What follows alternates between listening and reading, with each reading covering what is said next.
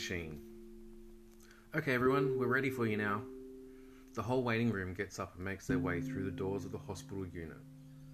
The old Greek woman with a husband that comes along with him for every treatment. The middle aged man that looks like he dyes his hair a dark mahogany colour and enjoys a chat in the waiting room. There's also the lone elderly gentleman looking quite dishevelled and sad. Then there's me, the youngest out of all the patients, at least that I can notice.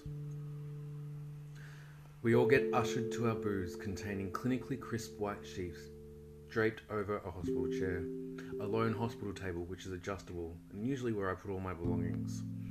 There's also the machine, the machine that is keeping us alive, waiting for the nurses to connect us up. It looks the same every time.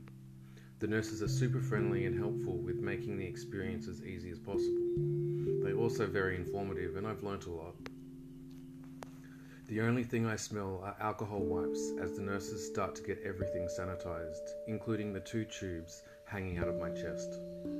A twist and a click, and we're ready to go. The machine is switched on, and I see a clear tube filling with a deep color of red.